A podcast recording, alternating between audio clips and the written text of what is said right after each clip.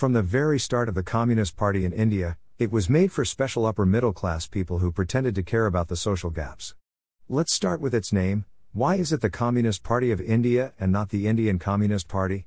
When we have seen and answer this question, two things get distinctly clear to us. Firstly, communists don't have a national identity, which Marxists practice very well, where their obedience is to the party and not the nation. A typical case of the current CCP model. Secondly, these upper middle class was not convinced or were aware of the vast history of socialism that is existent in this nation.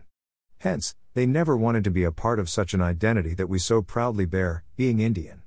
They from the pre independence era have sided with the white elites of Europe, and their definition of revolution was so impractical in a nation that was drained by the Europeans. British took great care to develop the communists to keep the Indian Congress and RSS of the period not come together on various grounds. For them who don't know the story of the communist in the partition of India needs to know about it. The communists supported the Muslim League which in 46 to 47 were ferociously killing Hindus to get East and West Pakistan. Therefore, if one suggests that the communists care for the integrity of our culture and nation, they are lying. Communists, as its basic goes, thrive on division, they would create one where there is none. Babasaheb Ambedkar knew this and he warned us, but the history books are silent on such issues.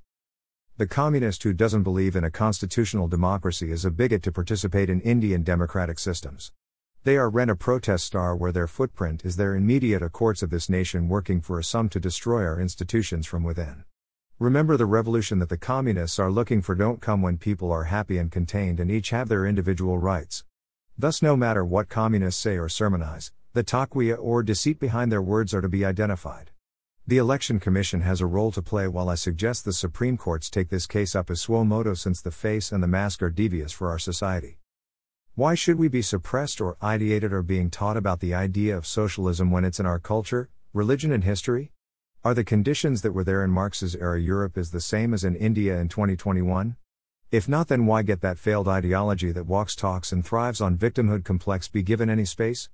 My prayers to my fellow Indians is communists of 2021 is a CCP stooge, so get rid of it in any way possible. Or else it would keep making divisions in this great nation, hiring ideas from the CCP mouthpieces.